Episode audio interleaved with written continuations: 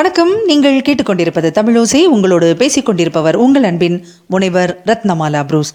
சிவகாமியின் சபதம் என்ற எமது இந்த ஒலிப்புத்தக முயற்சிக்கு பலரும் வாழ்த்து தெரிவித்து வருகின்ற இந்த வேளையில் உங்கள் அனைவரின் ஆதரவையும் நாங்கள் எதிர்பார்க்கின்றோம். தொடர்ந்து கேளுங்கள். வாருங்கள். இன்றைய பகுதிக்கு செல்லலாம். சிவகாமியின் சபதம். அத்தியாயம் பரஞ்சோதி யாத்திரை.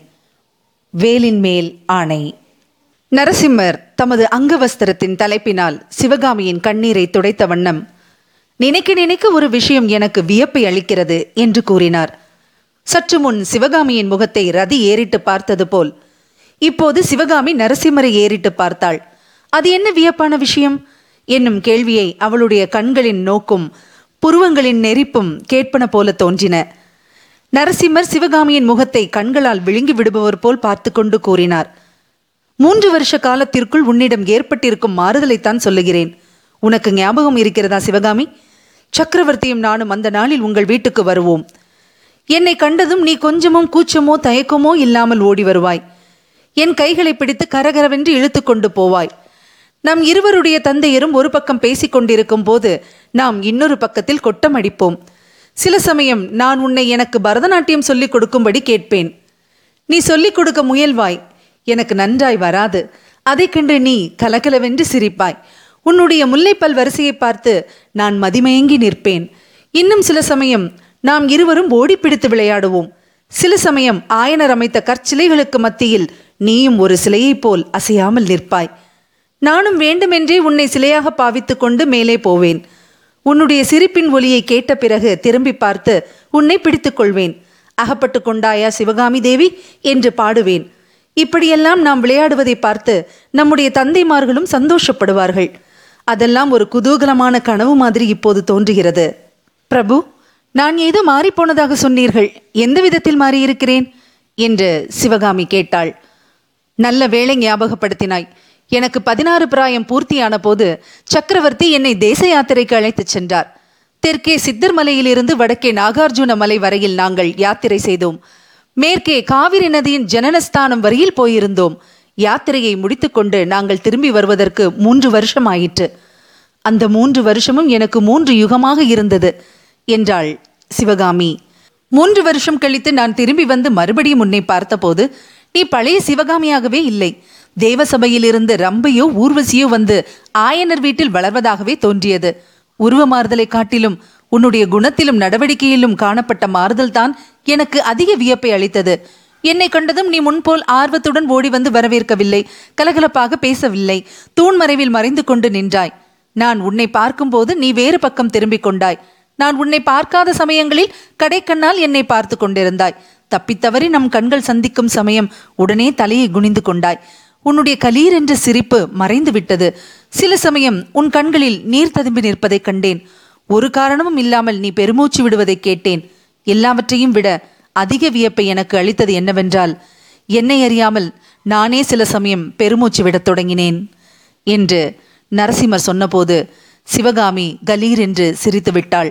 நரசிம்மர் மீண்டும் தொடர்ந்து கூறினார் என் உள்ளத்திலும் ஒரு மாறுதலை கண்டேன். இரவும் பகலும் சதா சர்வகாலமும் உன்னுடைய நினைவு என் இருதயத்தில் குடிகொண்டது. அந்த நினைவு இன்பத்தையும் வேதனையையும் ஏக காலத்தில் அளித்தது எப்பேற்பட்ட முக்கியமான காரியத்தில் ஈடுபட்ட போதிலும் உன்னை என்னால் மறக்க முடியவில்லை. இந்த நிலைமையில் இந்த தாமரை குளக்கரையில் ஒரு நாள் வந்து பார்க்காமல் இருந்ததற்காக நீ என்னை சண்டை பிடித்தாய். கடைசியில் உன்னை மறப்பதில்லை என்று கையெடுத்து சத்தியம் செய்து கொடுக்க சொன்னாய். எனக்கு சிரிப்பு வந்தது.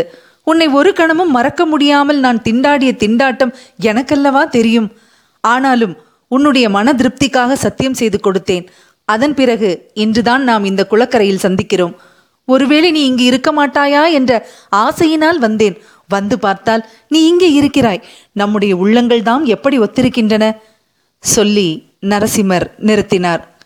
இவ்வளவெல்லாம் சொன்னீர்கள். நான் முதலில் கேட்ட கேள்விக்கு மட்டும் மறுமொழி சொல்லவில்லை என்றாள் சிவகாமி.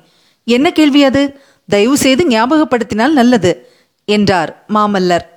மதுரைக்கும் வஞ்சிக்கும் திருமண தூதர்களை அனுப்புவதாக இருந்த விஷயம்தான்.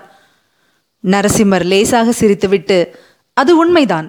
மகனுக்கு கல்யாணம் செய்ய வேண்டும் என்று எந்த தாயாருக்குத்தான் எண்ணமில்லாமல் இருக்கும்? என் தாயாருடைய ஏற்பாடு அது. ஆனால் நான் சக்கரவர்த்தியிடம் என் மனநிலையை தெரியப்படுத்த சந்தர்ப்பத்தை எதிர்நோக்கி கொண்டிருந்தேன். அதற்குள் இந்த யுத்தம் வந்து அதற்கு அவசியமே இல்லாமல் செய்துவிட்டது என்று கூறினார். பிரபு எனக்கு என்னவோ நிம்மதி இல்லை.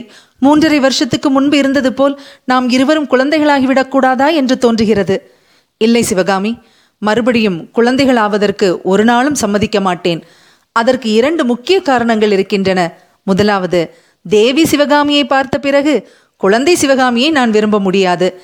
இரண்டாவது காரணம் சக்கரவர்த்தி இப்போதே நான் போர்க்களம் போவதற்கு ஆட்சேபிக்கிறார். நான் குழந்தையா இருந்தால் சம்மதிப்பாரா?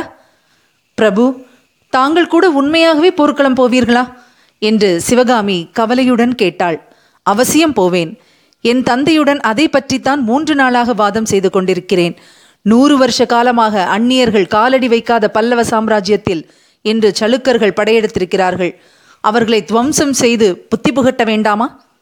பிரபு அதற்கு பல்லவ சைனியங்கள் இல்லையா? படைத்தலைவர்கள் இல்லையா? தாங்கள் ஏன் போக வேண்டும்? பல்லவ சைனியங்கள் அந்நியர்களை எதிர்த்து வீரப்போர் புரியும் போது நான் என்ன செய்வதாம்? அரண்மனையில் உட்கார்ந்து அறுசுவை உண்டி அருந்தி அந்தப்புற மாதர்களுடன் சொக்கட்டான் ஆடிக்கொண்டிருக்கட்டுமா? அப்படி நான் இருந்தால் ஆயனர் மகளின் காதலுக்கு பாத்திரமாவேனா? சிவகாமி கூறினாள் பிரபு தாங்கள் போர்க்களம் போவதை தடுப்பவள் நான் அல்ல. தாராளமாய் சென்று பகைவர்களை வென்று வாகைமாலை சூடி வாருங்கள். ஆனால் ஆனால் என்ன? என்னுடைய கோரிக்கையை பரிகாசம் செய்யக்கூடாது. இல்லை சிவகாமி சொல்லு. வள்ளியம்மைக்கு சுப்பிரமணியர் சத்தியம் செய்து கொடுத்தது போல் உங்கள் கையில் உள்ள வேலின் மேல் ஆணை வைத்து சொல்லுங்கள். போர்க்களத்திலும் என்னை மறப்பதில்லை என்று. நரசிம்மர் புன்முறுவல் செய்து இவ்வளவுதானே? என்னை மறந்து விடுங்கள் என்று நீ ஆணையிட சொன்னால்தான் என்னால் முடியாது. மறக்காமல் இருப்பதற்கு எத்தனை தடவை வேணுமானாலும் செய்கிறேன். இதோ என்று வேலை தூக்கி பிடித்தவர் சட்டென்று தயங்கி நின்றார்.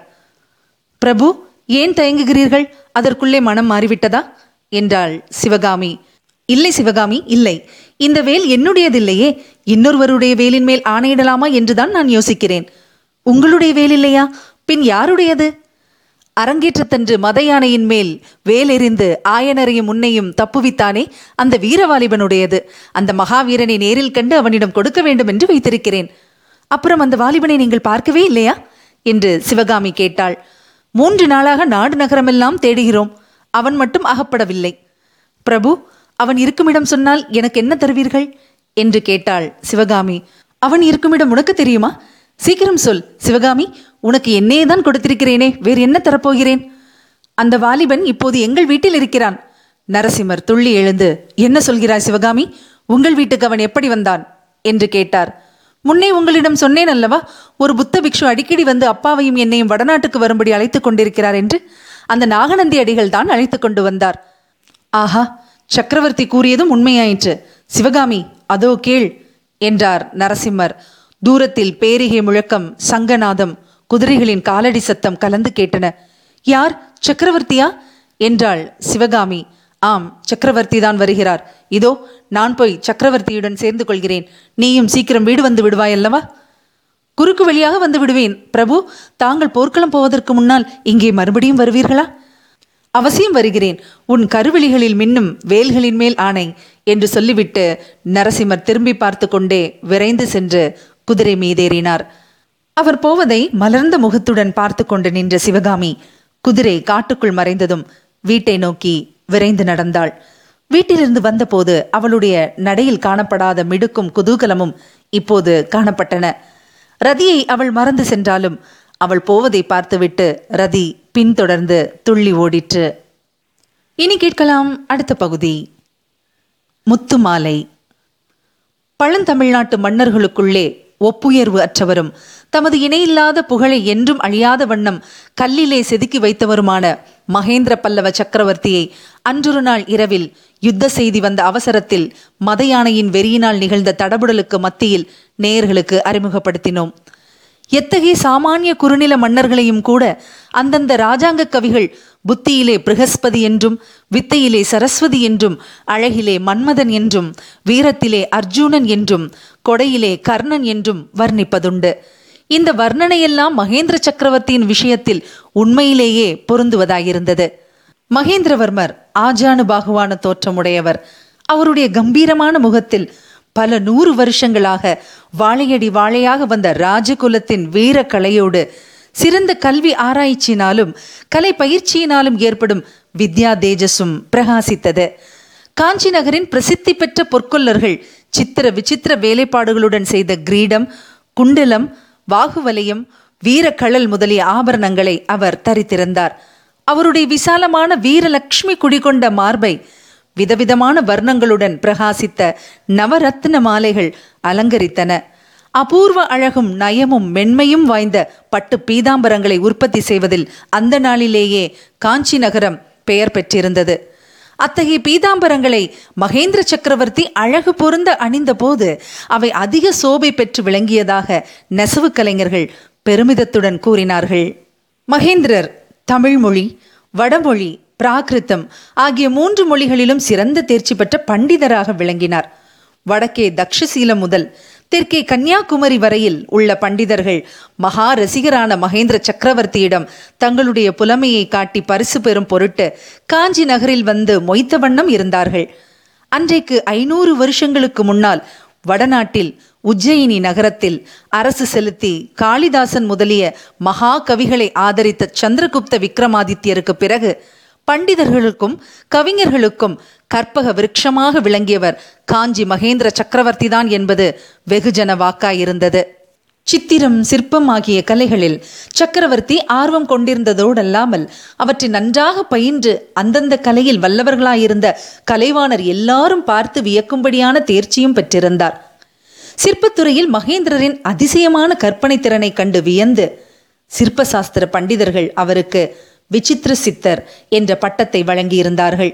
அவ்விதமே சித்திரக்கலை வல்லவர்களிடம் சித்திரக்கார புலி என்னும் பட்டத்தை சக்கரவர்த்தி பெற்றிருந்தார். மத்த விலாச பிரகசனம் என்னும் ஹாசிய நாடகத்தை வடமொழியில் இயற்றி மத்த விலாசர் என்னும் பட்டத்தை அடைந்தார்.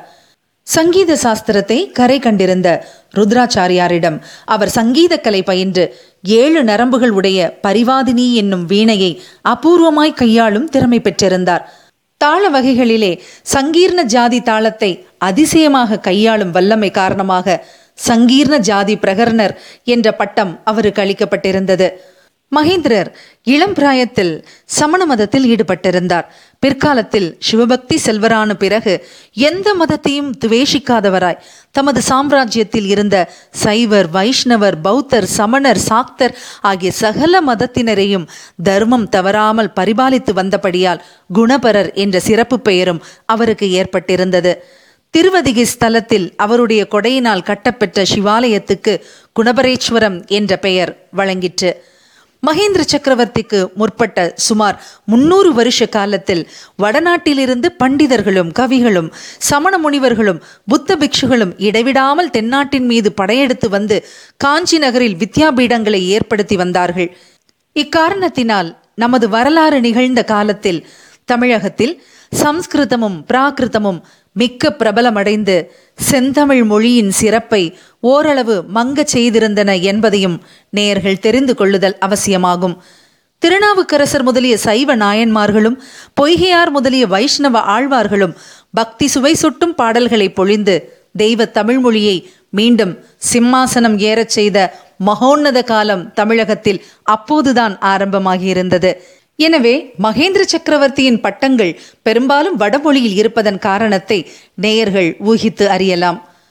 மகாராஜாதிராஜ பூமண்டலாதிபதி திரிபுவன சக்கரவர்த்தி மத்த விலாச விசித்திர சித்த சங்கீர்ண ஜாத பிரகண சித்திரக்கார புலி குணபரரான மகேந்திர பல்லவ சக்கரவர்த்தியை இத்தனை நேரம் ஆயனர் வீட்டு வாசலிலேயே நிறுத்தி வைத்து விட்டதற்காக வாசகர்களின் மன்னிப்பை கோருகிறோம்.